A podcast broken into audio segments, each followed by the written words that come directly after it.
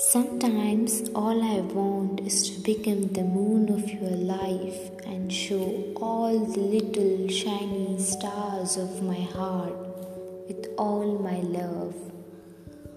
On that cold, breezy winter night, sitting in a corner, I grabbed my hot coffee mug and was looking out at that beautiful flawed moon which reminded me of us.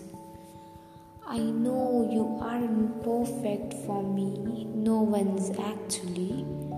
Not even the moon with the black beauty spots smiling all the time and not getting tired of all his shortcomings, embracing the best part of it. You, me, or us Nothing can be flawless. We aren't really here to impress each other, right?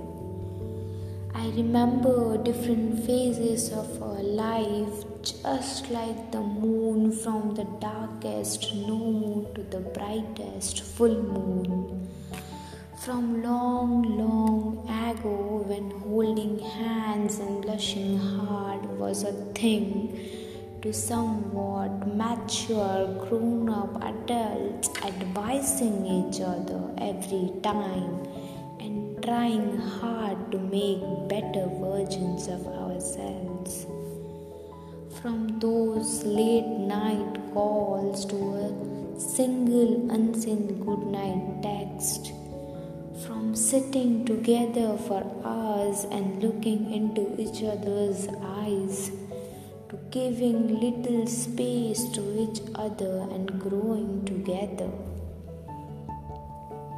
I know there will be time when we will not be able to see that moonlight by sitting close to each other and humming all those romantic songs along.